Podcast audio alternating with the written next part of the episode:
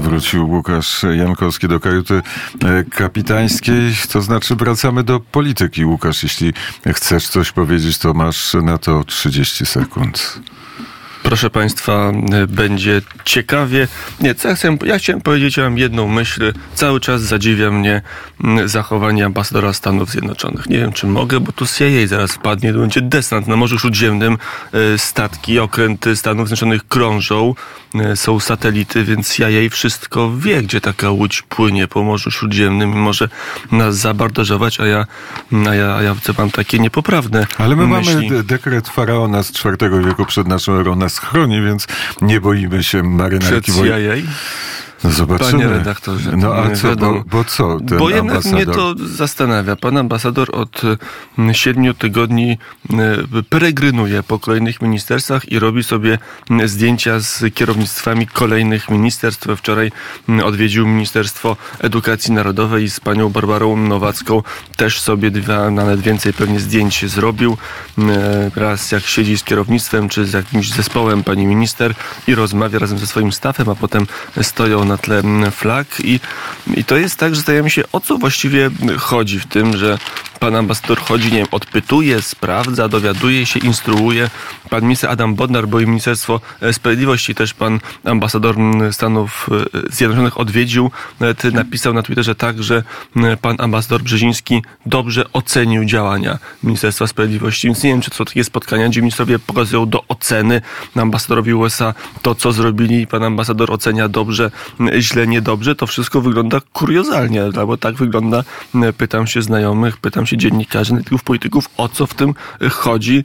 M, Są różne głosy. Część mówi, to po prostu no, bardzo swoiste emploi pana ambasadora tak powoduje, że on takie rzeczy robi.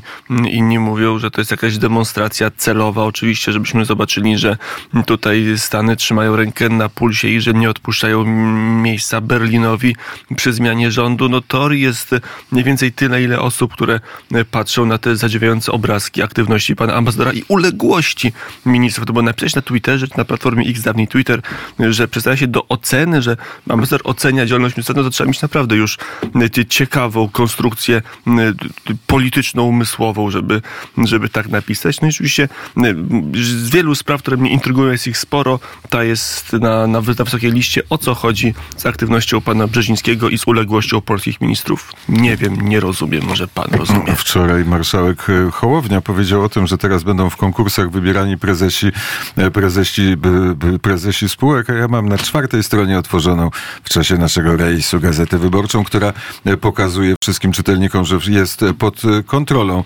policzone dni prezesów i jest tak, 30 stycznia Paweł Majewski Enea, 31 stycznia Wojciech Dąbrowski PGE, 2 lutego Daniel Szwed PKO Bank, PKO Bank Polski. To e, dzisiaj rozumiem odwołanie. 5 lutego Marek Dietl, Giełda Papierów Wartościowych. Dietl. Dietl, e, e, Giełda Papierów wa- Wartościowych. Szósty Orlen. 5 Daniel Obajtek o 24 kończy e, swoje urzędowanie. 13 lutego e, e, Tomasz Zdzikot, KGHM. 14 lutego Grupa Azoty Tomasz Hinz. 15 lutego Beata Kozłowska-Chyła opuści e, gmach e, PZU. E, Taki jest rozkład e, jazdy e, premiera e, Donalda Tuska. Czy właściwie e, to, e, to e, jego, e, jego To było zastępcy? też jedno z pytań, dlaczego, które pojawiało się przy okazji przejmowania m, w, bardzo wątpliwych warunkach prawnych, a za wielu pozaprawnych mediów publicznych, dlaczego rząd nie przejmuje tam, gdzie ma udziały, gdzie może szybciej przejmować, jak Orlen właśnie, na, a rzuca się na rzeczy, które zgodnie z prawem przejmować się nie powinien uchwałami czy inną drogą prawną. Teraz zaś ta e, karuzela kadrowa ruszyła, ale może jest tak, że po prostu ona idzie tak stosunkowo późno, bo nie bardzo jest komu wchodzić. Ja cały czas w tyle głowy mam historię z najważniejszą polską instytucją e, finansową, jaka jest w kontroli rządu, czyli Polskim Funduszem Rozwoju.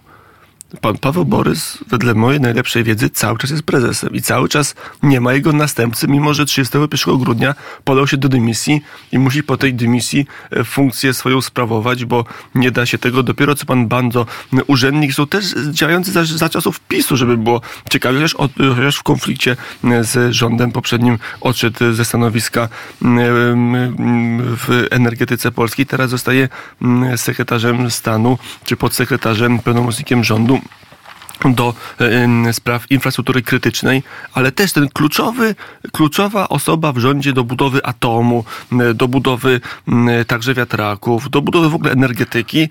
Dwa miesiące prawie Tusk zlekał z tą nominacją i, i, i wybrał człowieka, który no jednak był także w portfolio, był urzędnikiem, działał także za czasów Prawa i Sprawiedliwości. Nikt to jest nowy. To jest zastanawiające. byłem, byłem na ulicy Równej w Warszawie, wsiadałem do samochodu, podszedł do mnie e, pan y, i powiedział, że jest y, słuchaczem radia wnet, ale przy okazji y, jest w Atomie.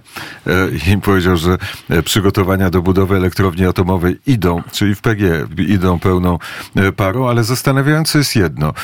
Tym prezesem PG ma zostać człowiek, który pracuje dla Francuzów, dla francuskich, francuskiej dużej firmy, oczywiście energetycznej. I teraz Wiceministrem jest... środowiska jest osoba, której współmałżonek pracuje dla prywatnej dużej firmy wiatrowej. Znaczy tam tych powiązań rodzinno-osobowych z biznesem w tej administracji jest pełno. Ja słyszę, że oblężone Grodzisko domaga się głosu. Czas jest 11.03. Jesteśmy już na Morzu Śródziemnym. To jest dobra informacja dla Państwa, ale inne informacje poda Jakub Duszak.